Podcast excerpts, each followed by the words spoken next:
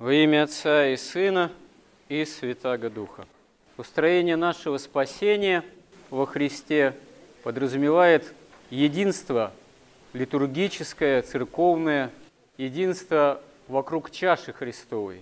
И если Господь в Евангелии уподобляет Царство Небесное, спасение некому пиру, то это и есть в реальности церковной жизни пир евхаристический, божественная литургия – в этом средоточие спасения, спасения, потому что в этом нам подается вся полнота благодати. И апостолы, они свидетельствуют, что во Христе истинно нет ни Эллина, ни Иудея, потому что преодолевается вообще всякая рознь этого мира, которая привнесена грехом. Апостол Павел говорит, послание к Колоссянам, когда же явится Христос, жизнь ваша, тогда и вы явитесь с Ним во славе. Имеется в виду уже второе пришествие Христова. А в отношении такой нынешней жизни апостол продолжает. Итак, умертвите земные члены ваши, блуд, нечистоту, страсть, злую похоть и любостяжание, которое есть идолослужение, за которые гнев Божий грядет на сынов противления, в которых и вы некогда обращались когда жили между ними. Но это прежде всего имеются язычники, потому что в данном случае Христос и обращается к христианам из язычников. А теперь вы отложите все – гнев, ярость, злобу, злоречие, сквернословие уст ваших. Не говорите уже друг другу, совлекшись ветхого человека с делами его, и облегшись нового, который обновляется в познание по образу создавшего его, где нет ни Эллина, ни Иудея, ни обрезание, ни необрезание, варвара, скифа, раба, свободного, но все и во всем Христос. То есть преодоление греха и обретение во Христе жизни вечной, оно подразумевает, что все вот эти земные, важные порой для человека различия, вплоть до национальности и более того, в другом месте апостол говорит, что во Христе даже нет ни мужского пола, ни женского. Оказалось бы, это уже такое кардинальное различие, которое как-то очень сложно нивелировать. Тем не менее, во Христе человек получает возможность обрести такую полноту истины и спасения, что все то, что имеет здесь значение, казалось бы, непреодолимое или очень хорошо уж различающееся, все это оказывается во Христе уже единым преодолеваемым, в особенности то, что прямо связано с грехом. Но для этого необходимо действительно стать участником этого пира. И вот в притче о званных на пир, где мы слышим такую сакраментальную фразу, что званных много, а мало избранных, рисуется такая ситуация, что некий человек сотворил большой ужин. Это так говорит евангелист Лука – а евангелист Матфей говорит, что даже не просто человек, а некий царь. Потому что эта притча, она присутствует у Матфея в Евангелии и в Евангелии от Луки с небольшими различается, деталями небольшими, но суть та же самая. И вот когда наступило время этого званого ужина, этого пира, посылается еще и раб за зваными. Уже все готово, говорит хозяин, говорит царь. И начали все, как бы сговорившись, извиняться – Первый сказал ему, я купил землю, мне нужно пойти посмотреть ее, прошу тебя, извини меня. Другой сказал, я купил пять пар волов и иду испытать их, прошу тебя, извини меня. Третий сказал, я женился, и потому не могу прийти. И, возвратившись, раб тут донес о всем господину своему. Ну, вообще, чисто житейской точки зрения, в общем, да, дела достаточно серьезные. Понятно, что женитьба в особенности, не говоря уже о недвижимости, о земле, да и пять этих валов там тоже не шутка. Надо ими заниматься. В общем, некогда прийти на пир самого царя. Хотя, с точки зрения даже обыденной, если это пир царский, то те, кто отказываются прямо в лицо, это говорят царю там, или через посланных, это полное безумие. Потому что, ну, понятно, можно вызвать таким образом гнев самого царя, а это чревато. Можно всего лишиться и земли, и волов, и жены, и самой жизни. Но, тем не менее, вот эти вот званные почему-то проявляют такое безумие. Тогда, разгневавшись, хозяин дома сказал рабу своему, «Пойди скорее по улицам и переулкам города и приведи сюда нищих, увечных, хромых и слепых». Толкователи, святые отцы, говорят, что в символическом отношении званные – это прежде всего фарисеи, книжники, законоучители, элита религиозная Израиля, которые, в общем-то, находятся внутри града святого. Они не где-то на перепутьях и улицах. Вот. Они непосредственно в этом граде ограждения, охраняемый законом. И их не сравнишь там с нищими, увечными и хромыми, они, по видимости, благополучны. Но, тем не менее, именно они и пренебрегают приглашением на пир духовный. И созываются уже не столь знатные. Мало того, созываются уже тогда язычники, которые вообще находятся действительно вне святого стана, вне святого города, а на вот этих самых перепутьях, на стране далече, на проезжем тракте, вне сени закона. И сказал раб господин, исполнено, как приказал ты, еще есть место. Господин сказал рабу, пойди по дорогам и изгородям и убеди прийти, чтобы наполнился дом мой. Изгороди, в частности, как святые отцы указывают, это вообще пребывание язычников, людей, отгороженных от Бога, отгородившихся от Бога грехами и страстями, идолопоклонством, идолослужением, всякой нечистотой.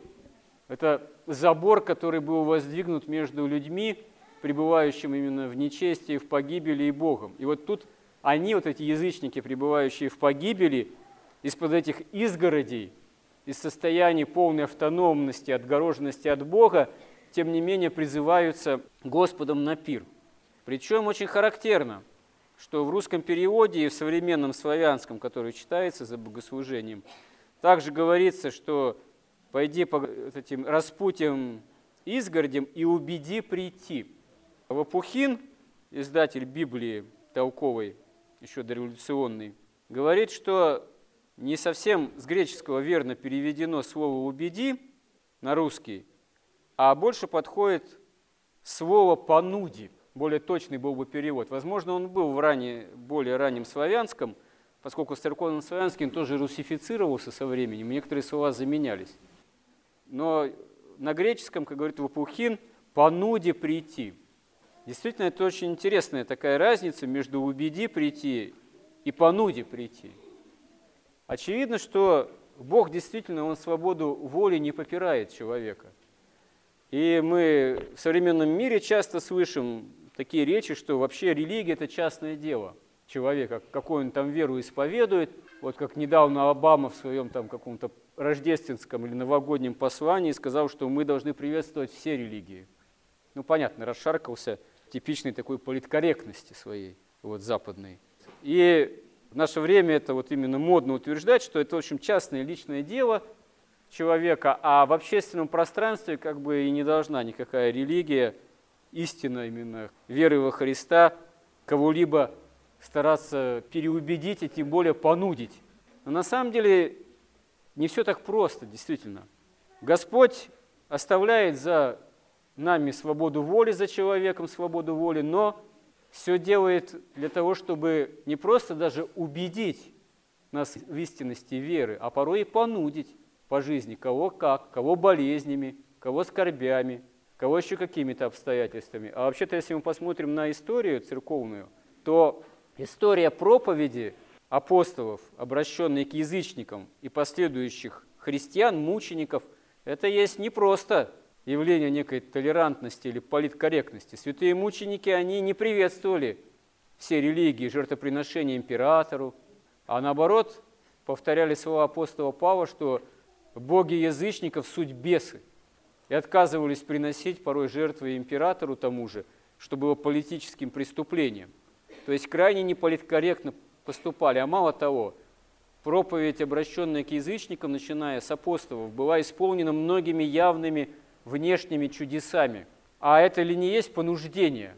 Когда человек ставится перед фактом чуда, за ним еще остается свобода воли. Он может отвернуться и сказать, нет, глазам своим не верю. Не может этого быть.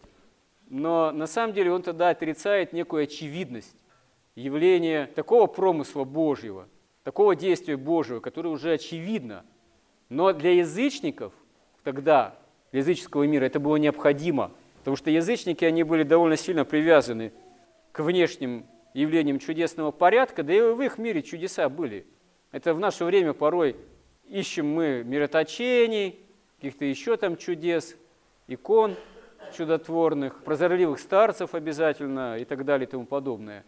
Вот. Хотя на самом деле, спустя уже 2000 лет, православие, вера во Христа, во святых накопило такой мощный, можно сказать, пласт в священном предании свидетельств, что по большому счету никаких чудес-то уже внешних не надо. Они и в языческом мире совершались, языческие статуи мироточили, и почитать про буддийских, индуистских святых, и там чудеса бывали и есть. Это не суть важно, на самом деле, по большому счету, если ты уже знаешь, что Христос истина. Чудеса, они по нашему маловерию, немощам, как древним язычникам, для их маловерия, потому что они были к этому привязаны, нужна была некая убедительность, понуждение именно что. И Господь это давал при обращении тех или иных народов. Множество чудес. Но само это понуждение, это особый промысел Божий, в то время как, конечно, оставляет Бог за нами свободу воли. Но говорит еще здесь, «Ибо сказываю вам, что никто из тех званых не вкусит моего ужина, ибо много званых, но мало избранных». Званых много, промысел Божий как понуждение для вящей убедительности выступает очень часто со стороны Бога и по отношению к целым народам и к отдельным людям. Но выбор все равно остается за самим человеком. Разве тот же Иуда, например, не имел массу убедительных свидетельств, будучи призван изначально в апостольском достоинстве. Но приключилось с ним то, что он страсти, собственным страстям, отдал предпочтение. Сребролюбию, там еще чему-то, это не описывается подробно, гордыни, наверное, какой-то. И, будучи участником Тайной Вечери, вкусил от Тайной Вечери, вошел в него сатана, и он идет предавать Христа. Вот есть очень интересное толкование одного из святых отцов. Оно очень не бесспорное, такое единственное в своем роде, но оно очень по-своему интересное, когда толкователь говорит, что крик Господа на кресте свершилось, относится к тому, что Христос ждал покаяния Иуды даже до креста. Но когда Иуда наложил на себя руки, свершилось то непоправимое, что уже Господь не мог поправить. Он уже не мог, не мог спасти уже Иуду, потому что Иуда совершает конечный выбор. Да, как святые отцы говорят, он мог покаяться, но он не покаялся и совершился выбор в пользу такой именно погибели его, становления как сына погибельного. Ну, это такое необычное толкование. Обычно мы понимаем под этим воплем свершилось, что вот свершилось спасение – и то, и другое толкование, оно может иметь место, но вот здесь этот толкователь, он подчеркивает, что настолько на самом деле Господь жаждет спасения всех, и в том числе Иуды и всех званых, что промышляет об этом везде и всегда, и даже на кресте. И, конечно же, что званных много, а избранных-то мало, это для, можно сказать так, для Господа огорчительно. Но действительно, свобода воли конечная наша человека, она не попирается. Хотя Господь эту свободу, он, ну, по большому счету, она не является абсолютной, можно так сказать. Господь все равно старается понудить нас к спасению. А абсолютной свободы у нас все равно не может быть, потому что не мы сами призываем себя к жизни вечной. Если бы мы сами были властны над источником жизни вечной, то мы сами были бы как Бог. Но жизнеподателем является Бог – и он подает жизнь человеку в свободной воле, в свободе выбора, но эта свобода не является абсолютной именно по той простой причине, что на самом деле выбор между Богом и не Богом – это между раем и адом, Царством Небесным и отсутствием полноты жизни, между именно жизнью и фактически смертью. Естественно, что это выбор совершенно, можно сказать, неравноценный, и Бог понуждает нас к тому, чтобы мы совершали выбор в пользу спасения. Само существование церкви во всей полноте, крестов, куполов, храмового здания, которое открыто совершенно присутствует в этом мире.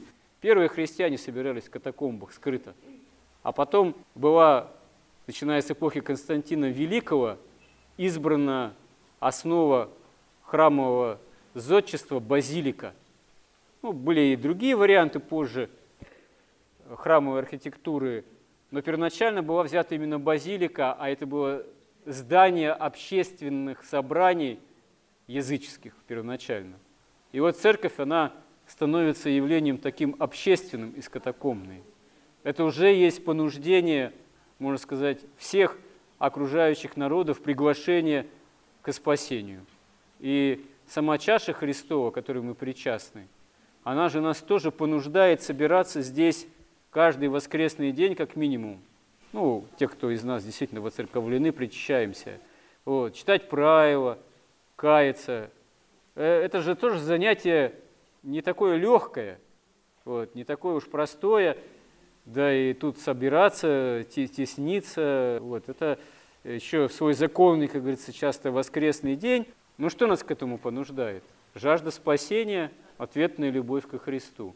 И дай Бог, чтобы нас это присутствовало и углублялось, и усовершалось, и тогда мы имеем шанс действительно стать не просто званными, но и избранными для Царства Небесного во Христе. Господи, помоги нам в этом. Аминь.